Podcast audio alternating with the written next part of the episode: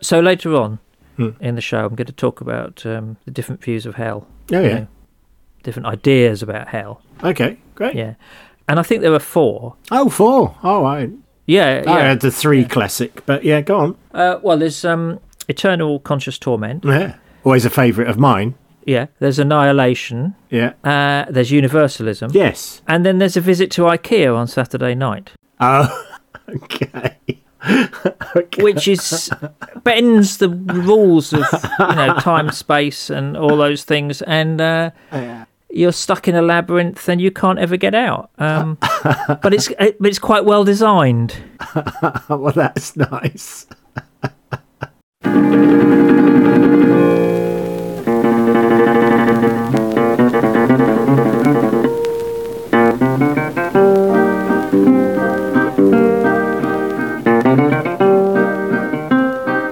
Welcome everybody to episode 238 of the Mid Faith Crisis podcast.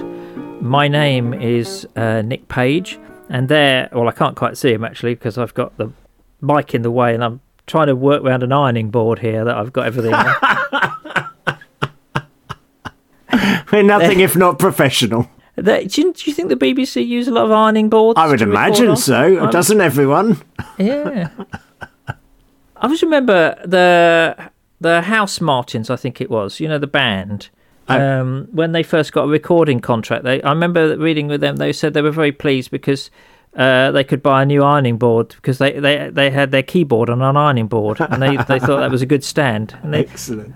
and the guy said, um, "Can you afford something better?" He said, "No, no, we like the ironing board." Anyway, um, so uh, yes, I was, anyway, I was going to introduce you back then. Yeah, so that's right. Joe Davis over there. Oh, yeah, so it um, is. on the screen.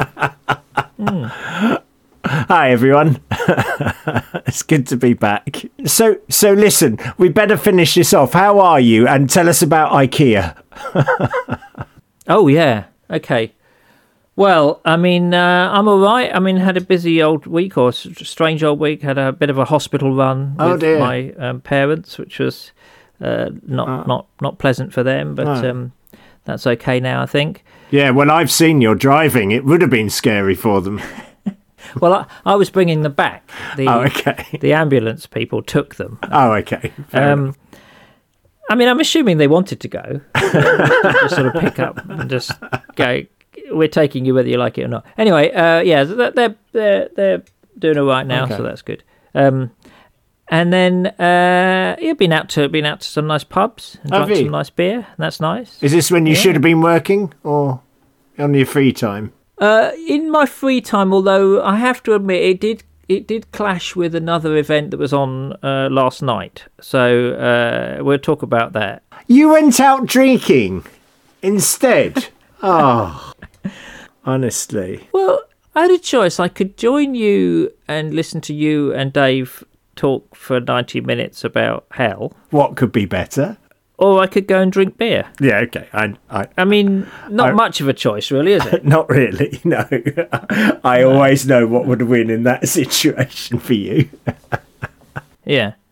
So, um, so that's been good. Yeah, and did go to IKEA at the weekend. Now, I hadn't been to IKEA for a long time. No, I haven't. Um, and uh, the funny thing about IKEA is, a, it seems to be like TARDIS. You mm. know, on the inside, you walk for miles. Yes. And yeah, it's not that big. You know, it's big, but yeah. So I don't understand what they've done to the laws of physics. And and B, you come out with lots of stuff, virtually none of which is what you went in to get, which I find very interesting. Really. they have tempting little knickknacks, don't they? Do you buy candles and stuff like that on the way round? And you, yeah, you end up buying. You end up buying um sort of. You know, there's a nice, uh, there's a nice pillowcase. We didn't need a pillowcase, but we seem to have got a pillowcase. You know, or, or a bag of five thousand tea lights. To be fair, yes, yeah, that's right. You come out with endless candles and, and artificial plants and things like that that you didn't go in for. Uh, yeah, so that was quite. It was quite interesting and quite taxing in in many respects. But uh, there we are. There we are. It's it's certainly better than some of the old home stores that we used to go into and buy rubbish stuff. But there you go. Um, Wow. how about how about you? How are you? Yeah, all is good. I had a lovely weekend with the kids down in Bristol. Bristol's a lovely city, isn't it? Mm. Hey, and I tried to contact my goddaughter, but she was in London that weekend, just so you Oh, know. that's nice of you. Yeah. Yeah, Well, yeah, because we went to the Wildlife Photographer of the Year exhibition that was also there. Uh, fantastic. Um, yeah, it's a good time of year. Uh, Bluebells coming out now, which is always exciting if you're me. And uh, yeah, we did a Zoom. Uh, I was hoping for a few more friends of mine might have might have shown up. You know, just to show a bit of loyalty, a bit. Kind but you know that they were probably doing something important, like going for a drink down the pub. Yes, it was quite important. Um, yeah. Um, Whatever. yeah. You, so you did staying defiantly. Uh, We did. last night, and um, Uh, we're going to talk a bit about that. I think that would be quite a good thing to to to pick up on. Yeah, sure. Why don't you set the scene for us? Tell us about staying defiantly for a start, because it's a series now, Okay. isn't it? I mean, now you've done two. Well, you see, that's it now. You've established a brand now, and you've got a series going. Who knows where it will go? We're just starting this. We we nicked the title uh, unashamedly from Brian McLaren's last book, who who was basically he, the book is called you know Should I Stay Christian or something, and you know the first part of the book is no because here's the hideous things the church have done, and then the next bit of the book is yes, and then the last book, bit of the book is how. And uh, there's a chapter called Staying Defiantly, and that sort of resonated with a few of us that actually we don't want to leave, and actually, you know, we're still a part of the church and we want to be a part of the church, but we don't like everything the church stands for. And if I was to be even more presumptuous and arrogant, I'd say that there needs to be a new a new rethink, I guess, at what Christianity really is, I suppose, and where it's going, and, and perhaps, you know, a re a, a re-understanding of what the gospel actually is. Um, and we probably need a new kind of church. And obviously, the right person to do that is me, with all my expertise that I bring to that. I mean, imposter syndrome has never been so acute. But you just think, well, if I'm asking these questions, surely others are. And it's just gathering people to start talking through these. And one of the, you know, the very difficult thing about taking a subject each time is that you, you know, when you look at one foundation, you, you know, the whole stack of cards come down. Invariably, you want to talk about a whole load of other things that this touches on. So we are sort of piecemeal going through things in the hope that over time, a new theology will emerge for people that holds together. Because at the moment, you think, I'm not sure I can really question anything because this is the long standing traditional view, or we think it's an orthodox view. But as you very helpfully pointed out, you know, uh, when we talked about hell on the podcast, you know, there there have always been three orthodox views actually on on hell. So so anyone who tells you this is the only orthodox view is is, is mistaken, really. So we wanted to to pull that apart and, and, and particularly also look at what this means for mission. Because if we're not here to save people from eternal damnation and hell and eternal separation from God then what is the role of the church? What what are we actually doing here? Um, so you know the hell thing knocks on to all these other issues. And so we set it up and i should say to everyone if you want to watch the whole thing it'll be on our facebook page uh, the mid-faith crisis facebook page. You're very welcome to go and and, and look at it because it was set up as a Q&A evening. So, uh, you know, I originally I thought, oh, Dave can talk for half an hour and then we'll split into groups and then we'll do it. But in the end, Dave took five minutes and said, look, let's just find out what the questions are. And then and then the evening became a Q&A evening. So, so in a moment, we'll listen to just, just five minutes from last night. This is uh, sort of Dave explaining why he called himself a Christian universalist. But it would be helpful to re- to recount um, something you've done before very helpfully, since you couldn't be bothered to turn up last night and do it. um, may maybe it would be nice if you uh, could outline the sort of three what have been three fairly orthodox views of hell. Uh, again, just to just to recap, and then and then Dave can explain why he goes with his view.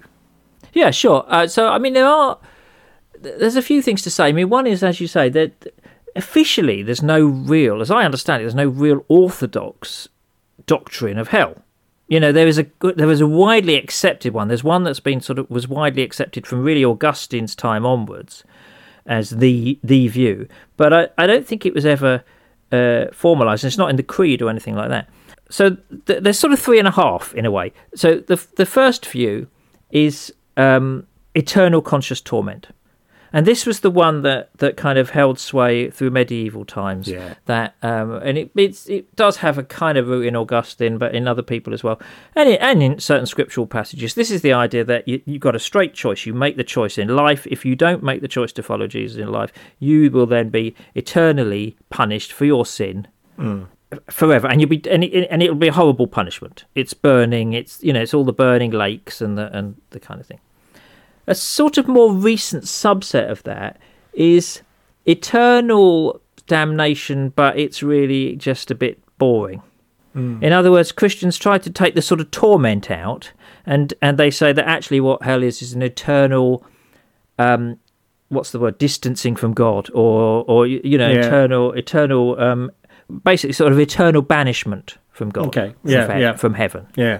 You know, in other words, they're, they're, you're not really being tortured. There's no devils with sort of, you know, toasting forks um, uh, prodding at you, and and you're not being roasted on a spit like some in, in some of those very entertaining medieval do, doom paintings.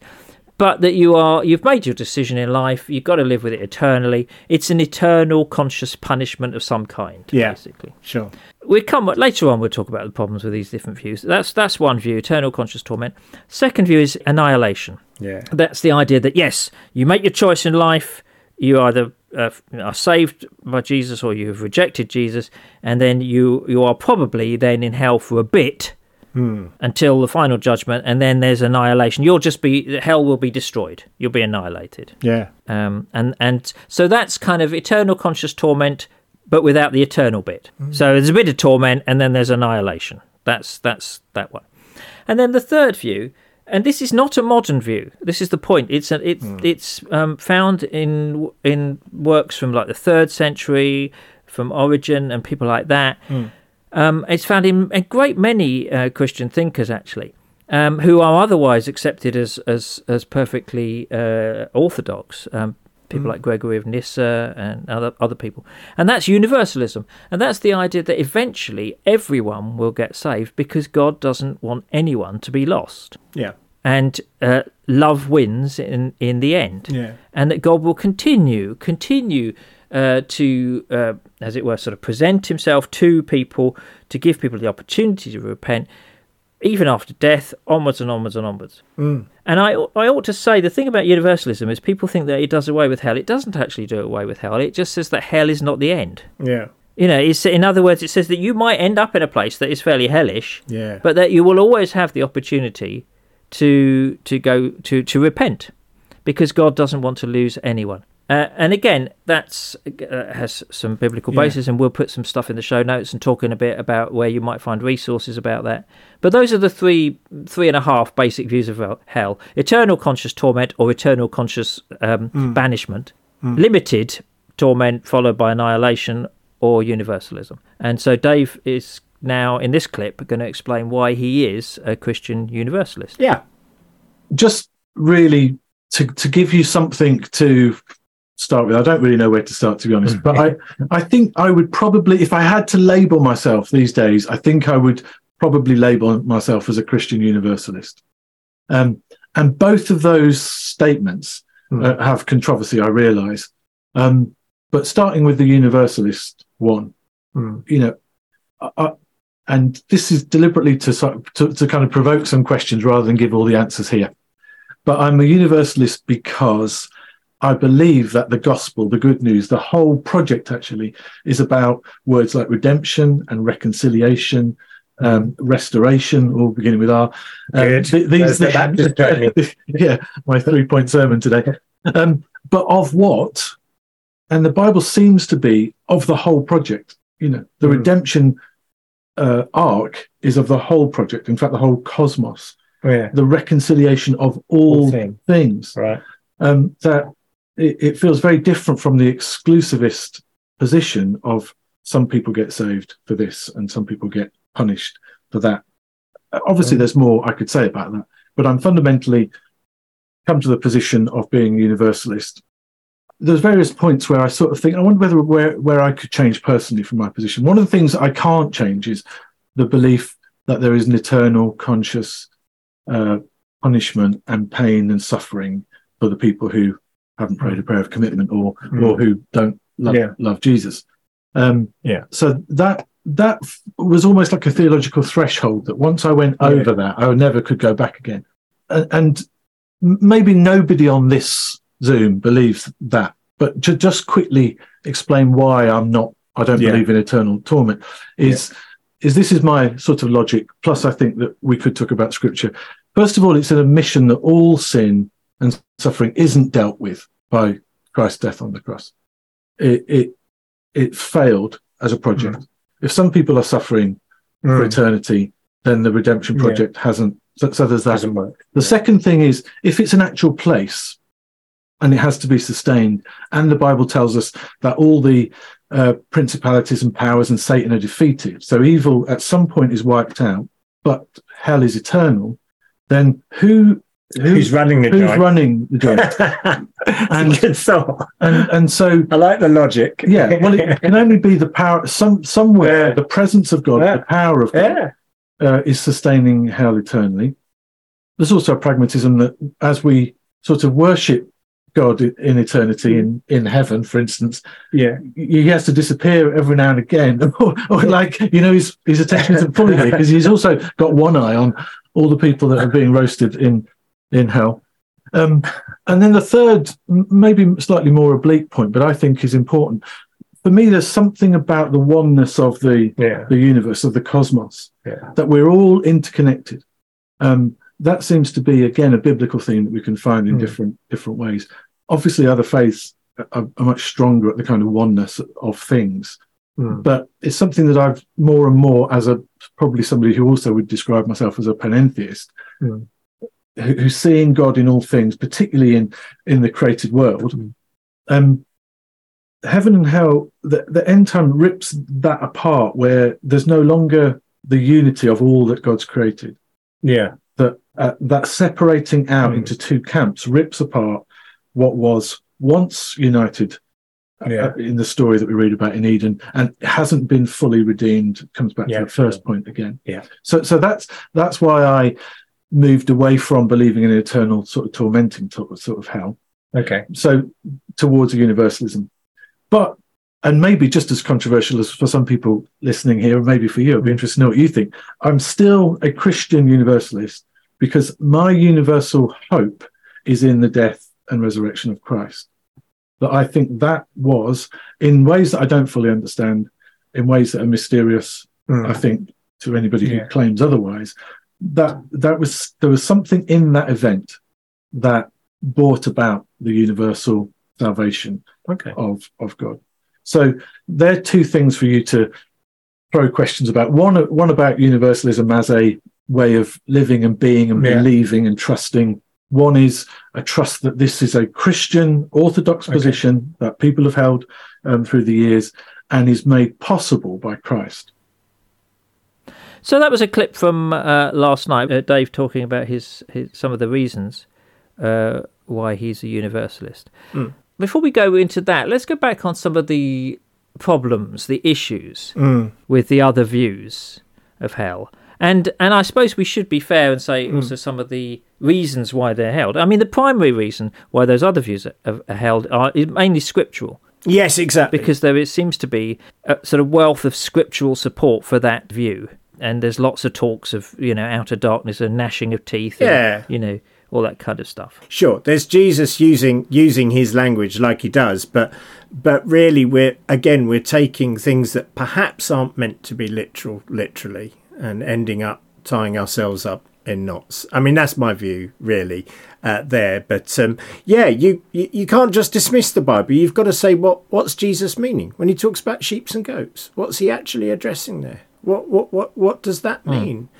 Um, so so I think you've got to be fair to it and you've got to do that. And we got into some of that um, uh, last night. And again, I'd encourage people to, to go to the to go to uh, watch the thing if they, if they are interested in those things, but also to read further to to come to your own. I am I personally am very satisfied that we can take all those passages of Jesus and yeah we we can honor them without coming to a place where we're talking about eternal conscious torment at all. So th- the problems with the two, um, with those two views, eternal conscious torment and annihilation, are are primarily ones to do with the character of God Yeah, exactly. and of Jesus. Yeah, Uh, eter- eternal conscious torment cannot, in any sense, be seen as a loving act. no, it can't. Uh, a- and given that the purpose of, of, of sort of punishment, of any kind of punishment, any kind of justice system, should be sort of rehabilitation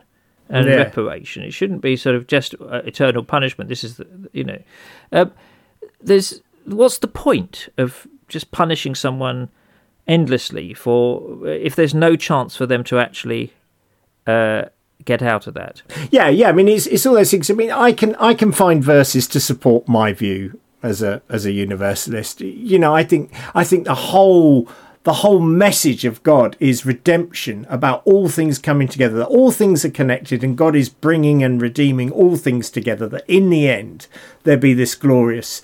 Um, union i suppose uh, uh, and all shall be redeemed you know everything under heaven and earth and does everything mean everything but the trouble is you can proof text any view about anything i think now and so that seemed to be the old way doing it. let's do an apologetic for hell and and you know let's let's select our verses that convince you that your verse is a problem and dave was quite good about pointing out listen if you're ver- universalist these are your problem verses. Hmm.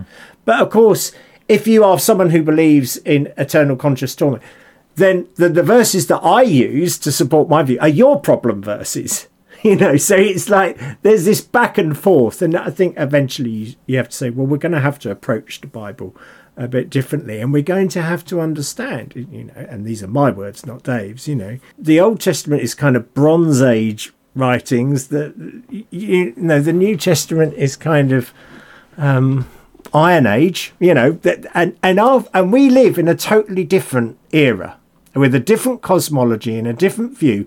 And some language is constant language changes from year to year let alone 2000 years separating it and so you know there's all sorts of ideas about what was gehenna was it real was it is was it the rubbish dump was it a place outside that you know and and so it's just figurative and all that sort of thing. But the chances are if someone's listening to this in 2000 years with no context time and i hope they will be listening in 2000 years to this podcast because it's a very important podcast they may say oh that that amazing writer nick page said that hell is is is IKEA on a Saturday night. And if let's say they don't understand IKEA and they don't know, they could take you very seriously on that point. Yes. Not missing the tone and I so so when Jesus say this is hell and this is judgment and this is where it goes and this is it doesn't it doesn't necessarily mean we've got to take all that. A bit like if Jesus tells you to pluck your eyes out, if it causes you to sin, you don't necessarily have to pluck your eyes out. And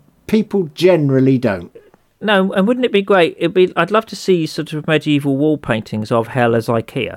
That would be very interesting. Know, people wandering, wandering for for uh, you know centuries, lost in soft furnishings. You know, surrounded by sofas, but nowhere to actually sit down. You can't actually do it, and then you know There we are. you go to the cafeteria, and all there is is meatballs, and they're all out of reach. Anyway, uh, no, that'd be good. Yeah, I think that's a good analogy. And can I say to any artists listening, Nick's birthday's coming up, and I'd like to buy him a picture of that. so if you consider a commission,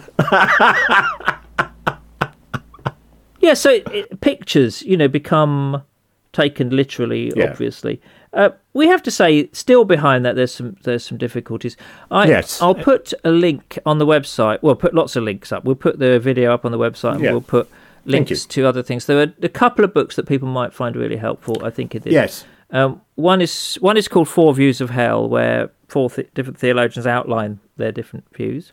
okay, And uh, the, the fourth one is Purgatory. Somebody talking about Purgatory. yes, we we touched on that last night actually. Oh, did you? Okay. Yeah, well, for the very reason someone was saying, hang on, if we ditch the idea of of hell and there is this universalism, where is justice? You know, I mean, hmm. I mean, what about the people who have spent their life abusing others, murdering others, doing it. It's that classic thing, hmm. you know. As Dave said, you know, you know, what about Hitler and all those. Hmm. sort of- And so, so the way one one lady very thoughtfully, I must say, thought upon it is that the gnashing of teeth and those verses are not describing an eternal place, but what happens when you're confronted with the pain of your decision making. Yes. as if there is this kind of period where you you know a judgment period where you do come face to face with the consequences of your decisions through your life. And that that it, that is hell in and of itself but that doesn't mean that hell has the last word. And dave sort of i thought quite thoughtfully said you know are you talking about purgatory? Really? Hmm. Maybe you know maybe that's that's a, a, another view in yeah Well, I think so, and and this is again another sort of myth about universalism that they don't that universalists don't believe in people facing the consequences that anyone gets away with it. That's not actually what universalism is. Universalism is is exactly that you get confronted with the truth and and that there is repentance. Um, George MacDonald, who was a universalist, who I may have mentioned once or twice on, on the podcast, he said that basically in the Reformation, um, you know, there were these three elements: heaven, hell, and purgatory. And and he said uh, they kept, uh, they got rid of the wrong one, so they they kicked out purgatory but kept hell. yeah Whereas Yeah, he absolutely believed that, and his novels show sort of have fantasy kind of versions of people in some kind of state where they have to confront their true natures, their past, and everything they've done. And um, you know, so I, I, I'm I'm pretty much coming around to that, even though purgatory is a very late doctrine. Uh, but nevertheless, I think it has it, it viewed like that rather than the medieval view of where you can buy vouchers for time off and or all that kind of stuff. That that's nonsense. yeah sure No, but the idea is, and, and this is linked with justice, is that at some point everybody must have a chance to see Jesus truly. Yeah. There, there must be that moment and to respond to Jesus, because many people die without ever having heard the name Jesus. Yeah, yeah, exactly. Yeah, So, so there must be a point where people get to respond to Jesus truly, and part of responding to Jesus truly is always actually confronting our true natures as well, hmm. and looking back on what we've done, how we've acted, um, and and so you know that there's there's all part of that. So the second book that I want to recommend, yeah, and there's also a talk uh, and some articles, and again I'll put lots of links up, is by a guy called Robin Parry, and it's called the Evangelical Universalist. ah, yes, yeah, It's yeah, a really good, thorough examination of the biblical position for uh, universalism from an evangelical point of view, which was which is fascinating. And he originally wrote it under a pseudonym of uh, of Gregory MacDonald, right, and um, and then once he because he was working for a fairly conservative publisher at the time, and he didn't want to yeah, to sort of compromise them, as it were. So uh, yeah, it's, that's the brilliant book, and that's that's that's really good. mm. And can I recommend a book as well You may. by Jon Sweeney, "Inventing Hell: Dante, the Bible, and Eternal Torment"? It's really good. There's a great treatment actually of the sheep and the goats in that, where he he talks about how that par- how that passage almost line by line mirrors a teaching from Plato and the myth of Ur. Very, very interesting. Uh, recommend that. Yeah. Okay. Yeah. Yes, uh, sort of. Certainly, if you read Dante, I don't know if you ever read uh, No. the, the Divine Comedy. Have I? No. Oh, it's great. It's Is really it? good. Dante's Hell was hugely influential, and that's the one with nine nine levels Yes, and indeed. And um and you know abandon hope all ye who enter here at the doorway Hmm. and and you go down into earth. And and there everybody gets punished according to their crimes in this sort of symbolic way. And what's interesting about it is how many people get uh, punished in dante's hell are people dante doesn't like. There's a quite remarkable coincidence. People on the other side of the political spectrum from him they all seem to end up rather badly. Um, yeah, so so I think those those are more helpful than us sort of waffling Yeah. on. I'd like to. I, I, we've also done podcasts on it in the past, Yeah. and I'll do links to that. But uh, Thank you. what I wanted to do was explore a little bit with you about why you feel this is so important and why you wanted to talk about it, and some of the sort of questions and issues that that people came up with last night. Yeah, good. Why why did you put this on? Why is this such a big issue? Um, uh, do you think? Because I think we've got to recover the theology of the kingdom of God. We talk about this back in our early episodes, I think. But we need to we need to really, I think, embrace all that Jesus had to say about a quality of life and what it was he was here to do, and therefore what his church is here to do. And Jesus in no way made it explicit. And Jesus could have done a much better job of it if the job is, for goodness sake, get out and save everyone from going to, to hell and now evaluate all the things you're doing as a church on the basis of that. So I was actually in leadership meetings where we discussed whether we should still run a Mums and Tots group, which was doing an incredible work in the community. But the facts were no one was coming to faith and people weren't coming to church. And what's the point if you support a few mums, but ultimately they're going to hell? So that's the sort. I mean, I'm putting it in very black and white times, but that was an actual thing. So that is not kingdom in the kingdom, you, you don't have to do things for other motives. You do them because they're good, and that's a sign of God's goodness. And so you heal people and you, you, you, and and that can look like all sorts of things, not just physical healing. Though many churches and you, you know hospitals often you know often started on a Christian basis. You you care for people, you love people, you include people. Well, why do you do them? Because they're all signs of the kingdom of God. That is justice uh, for all and fairness. Um, you know, and all those things um, that covenant brings. That you know is right there in the Abrahamic covenant right the way through.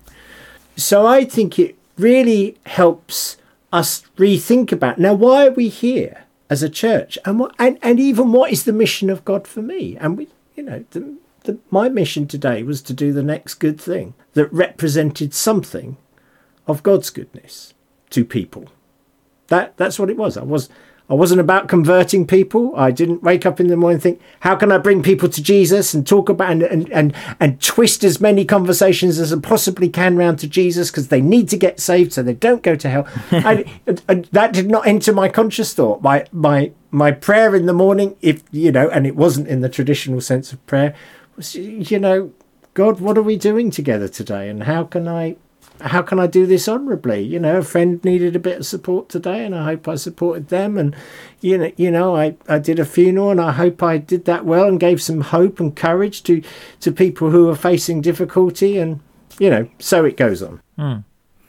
I suppose it's partly to do with how you view salvation. Yeah, because if you, you know, I'm a big fan of salvation. If people say, you "Don't you want people to be saved?" I want people to be saved. Hmm. I just think salvation isn't just about not going to hell Mm. It's actually about not living in hell here and now.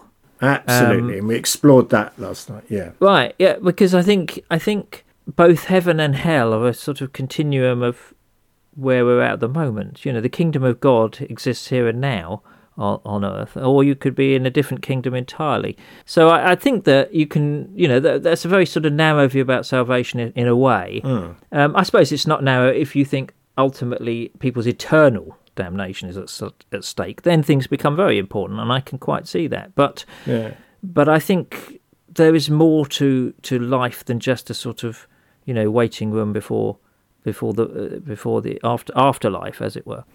And the whole Zacchaeus thing, you know, Zacchaeus, you know, Jesus, salvation has come when? In the future, instead of going to hell. No, he says it's come today. Salvation is here. Salvation yes. has come to this house today. And, you know, no mention of hell there. No. Yeah. And, and I mean, I think we should probably plot an episode where we talk about heaven as well. Um, but you know, you can mm. you can as Saint Belinda Carlisle. Yes, saying, exactly. Um, ooh, baby. I think she said, "Ooh, baby, that's heaven on earth," something like that. Uh, that's the King King James version of it. Um, anyway, uh, so yeah, both things can be here and here and now, really. Um, what kinds of questions did people sort of throw up um, generally? Yeah, I mean, there were questions about God's eternal justice and how you reconcile justice with everyone being saved. You know, I, I think we're, we're uncomfortable with the idea that Hitler's being saved and stuff like that. So, you know, mm. th- those were sort of classic ones. I think uh, people wanted to explore what was meant a bit by some of the words, Gehenna, Sheol, all those sort of things, you know, to what extent are they? And also, we talked about how you have to sort of talk about the overarching arc of the Bible. Where's it going? And if and if you think the overarching arc of the Bible is this, I suppose, supreme bringing together and happy ending of it all, then it doesn't feel very happy if if some people won't be a part of it somehow? And then we talked about the tension between, but what if people absolutely refuse? What if Roger, Richard Dawkins, who has spent his whole life denying God, comes face to face with God, and then pride prohibits um, prohibits someone? I mean, pride's a big sin, perhaps the, the, the number one sin. I don't know. Should we grade them? Probably not.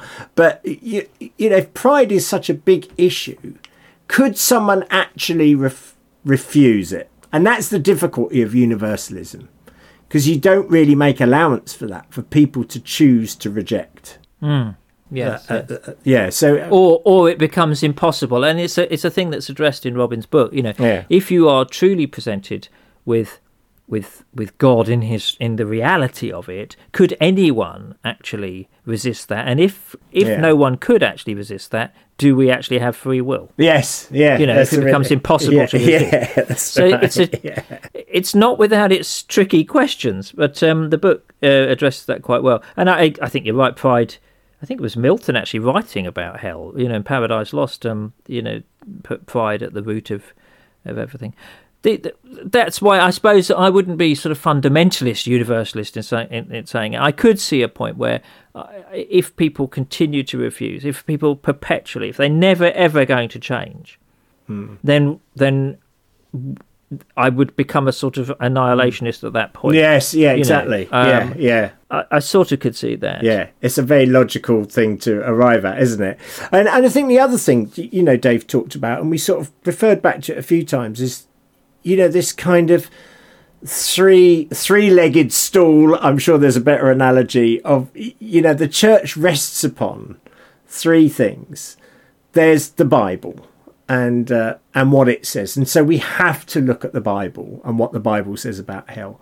There is also the church tradition. You know, people through the ages have wrestled with these questions, and they've come out, and you know, we're, we're foolish to repeat the same old mistakes. What have people historically said about this? How have they reconciled things? But the third one is experience, and we often don't trust that. But you know, there comes a point where you where I think in your own spiritual journey you have some sort of experience with your own questioning. You know, where you go, do you know what, this is this is ridiculous. This just does, it, this does not make sense. You cannot believe in a God of love who is that cruel. So now what? So now what do we do? You know, so we're we're holding sort of in tension these three things, and now how can you honour each of those three things? Really. So we we came back to that. You know, depending on the questions that were asked, really. So the the the other question, or the other thing that's often thrown there forward, uh, the universalist position is, well, why bother with evangelism? Yeah, You know, if everybody's going to be saved, yeah, uh, why why does this make any kind of difference? Because I mean, why even ho- if everyone's going to be saved ultimately, why even hold a a, a Zoom call yes, on yeah, exactly, exactly. in the first place? Why why bother? How would you respond to that? Well, I think again it depends on your narrative of, of God. And I, I happen to think that God really loves us. And if God loves us, then this life that God has given to us matters. It's not just a, a sort of, you know, oh, we get 80 or 90 years on earth if you're lucky.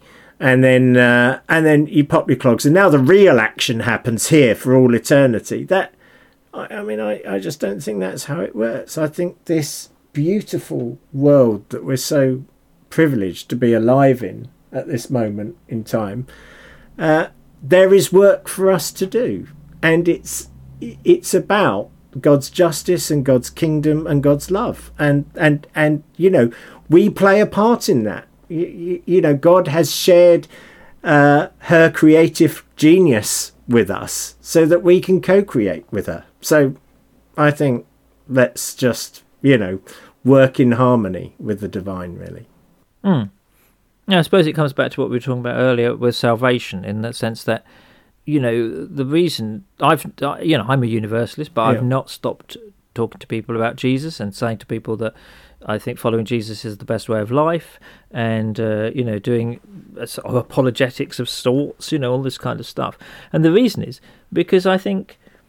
I genuinely think it is the best way to live. I genuinely think Mm. that it is it is the kingdom of God, and because if you believe in a God of of love and a God who who who wants us to live in harmony um, eternally, then one minute of misery on earth is too much Mm. for anyone. In a way, nobody sh- should have that, and yet somehow we live in a world where that that happens. But you know, there are there is a different way, and it can start here and now. So I I I, I really. I, I, I- you know, I, that's what I would say, and that, that again, I suppose it it changes your view of what evangelism is. What are you trying to do with evangelism? Are you trying to save people's souls from eternal um, torment, or are you, in fact, saying, "Here's the kingdom of God; it's available here and now, and life can be a whole lot better uh, right now." And actually, you can demonstrate that kingdom to everyone by your kindness and patience with them. And, dare I say it, by your kindness and patience to yourself.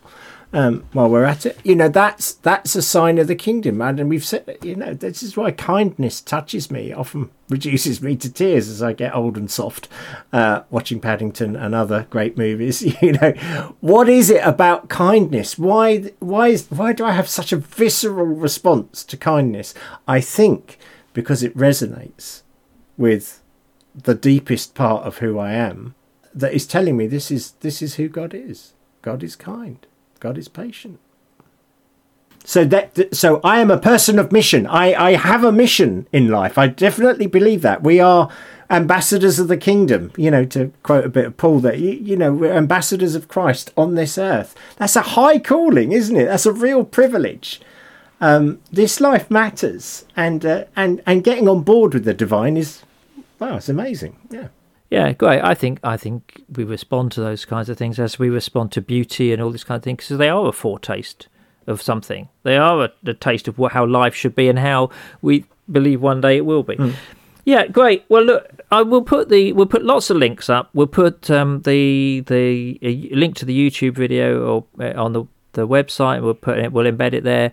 Uh, lots of ways to, to think about it. So I'll pop some um, links to various articles and things up for people, and um, we'd be very interested to hear what you think. Yeah. Um, I think I think in a future episode, obviously we we need to look at the flip side, Yeah. and uh, we need to think about what we think about heaven. We've talked a lot about doing this in the past, but we I don't know if we've ever actually done it. I don't know whether you have. I think I've I've indicated that I'm confused about heaven, so that's probably as far as we've got. So I would very Well, that'll much. make a big change to normal, I won't would, it? I would really? very much appreciate you doing an episode on heaven. Well, I think I think we could look at the different theories again Yeah. Hmm. and say which one sort of resonates with. We should say, obviously, all of this is so speculative in so many ways. Uh, you know, that that obviously we are we're doing a little bit of what we talked about last week about wish fulfillment, and wouldn't it be lovely if this was Hmm. the case? And I fully accept that. Um, so you know, you are dealing with a mystery here, but um, yeah, we'll we'll put lots of links in. In the meantime, uh, thank you everyone for listening. Uh, we're very grateful. Thanks to everyone who supports the show, and thank you to everyone who came along last night to, Yes, to indeed. Um, staying defiantly. Thank you. Thanks to those that are staying defiantly. God bless you. yeah, And thank you everyone who wrote in. We have had some feedback. I'm sorry we haven't read them out, but thanks to those people, we will get round to it. I'm absolutely certain. Just like we get round to me talking about my reflections on preaching in Mexico. But sometime in the future. That's all. yeah, be a sign of the end times when that happens. I think. Probably. Yeah.